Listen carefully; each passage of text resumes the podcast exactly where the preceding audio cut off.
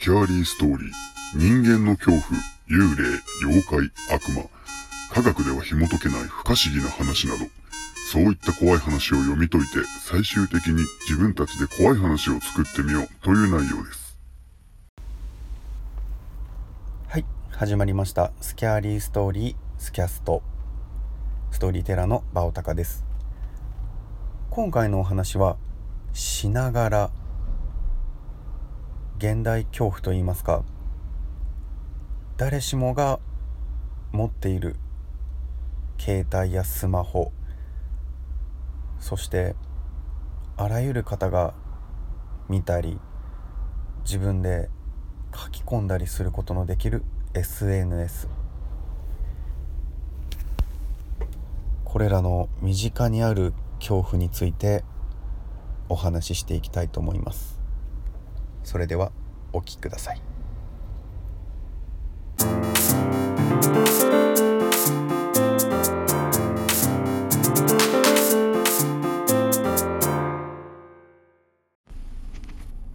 近年携帯やスマホが普及している中ながらスマホや歩きスマホが問題視されスマホの進歩に比例してスマホ反対運動も過激になってきている。自転車を運転中にスマホを見ていて老人を跳ねて亡くなってしまったり、歩きスマホで肩がぶつかり殴られて傷害致死事件に発展したりと、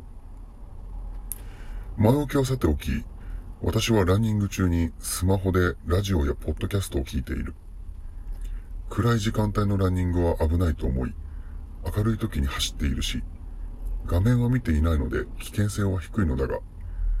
ランニング中によく見かける人がブツブツ何かつぶやいているのを怖がっていた。それだけが私のランニング中の不安要素だ。イヤホンをつけている私には全く聞こえないのだが、こちらをチラチラ見てくることが多く、少し気味悪く思っていた。これらの出来事を SNS に日記のように書き込んでいたのだが、まさにこれを書き込んでいる今、いつもブツブツ何かをつぶやいている人がすごい形相で追いかけてきていたのだ。今は物陰に隠れてこれを書いている。余裕を感じるかもしれないが、もし私に何かあった時の証拠として残そうと必死だ。それから数日経ち、SNS が更新された。前回の続きです。あの後、誰かが私の肩を叩いてきたのです。これ、落としましたよ。その人は顔立ちも良くスタイルもいい。いかにもモテそうな感じの人。自分が落とし物をしたので気づいて追いかけてくれていたらしいんです。自分はこの人と恋に落ち、結婚することになりましたのです。新婚生活は海外で過ごすのです。なので、両親も友達もこれを見ている方々ご安心ください。自分は幸せに過ごしています。これを最後に SNS の更新は止まった。近年、日本での失踪者は数を絶えない。証拠や遺体が見つからなければ事件性も考えられず失踪事件として未解決のままなことがあるそうだ。今まさにスマホでこの失踪ニュースの記事を見ながら、ニヤニヤ笑う人が、ランニングをしている人たちを見ながら、ブツブツつぶやいている。これで、完全犯罪と。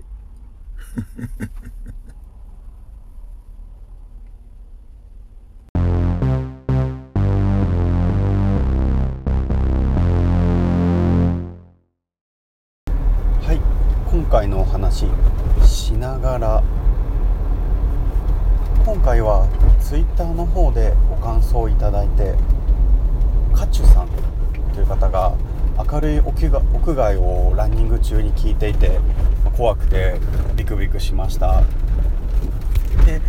楽しんでいただいているコメントをいただいた時に思いついてパパッと書いてみました。で少し荒削りなところがあるので違和感のある内容になってしまっているのかもしれないですが現代僕の身近で携帯スマホを持っていない人はいない、まあ、友達や知人が多いわけではないですけど大半の方が持っているであろうこういったキーワードというかアイテムですね。それに今まで今なかったような SNS というこのキーワードこれを盛り込んで現代風のホラーっていうのを考えてみました。実際まあ歩きスマホだったりながらスマホながら運転とかも聞いたりしますけどこれらでビクッとしたことって正直自分もないとは言えないですし多くの方があると思います。これらについての恐怖。いや正直ランニング中に聞くのは全然安全ですし大丈夫だと思います。ただこれらの恐怖っていうのを一度は感じたことで感じたことがあるであろう恐怖をさらにホラー話につなげて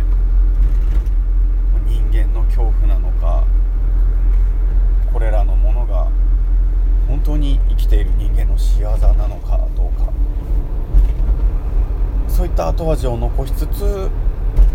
お話の方を空いたうちにさせていただきました。この話のポイントとしてはまあ物陰に隠れて本人が SNS を書き込んでいる。おそらくこの辺りまでは本人なんですがここから数日経って更新される SNS ちょっと大げさに気づいてもらえるように文章を変な感じにいじってみたりしているんですが、まあ、リアルに考えるといやスマホはロックかけているだろうとか SNS やっていることになんで気づいたんだっていうポイントが出てくるかなって思います。この被害者の方がじゃ実際に物陰に隠れて SNS を書き込んでいる時にそこで襲われたとしたら SNS を書いていたことに犯人も気づきますしまあ、ロックがなかったといえば簡単ですけどで数日経って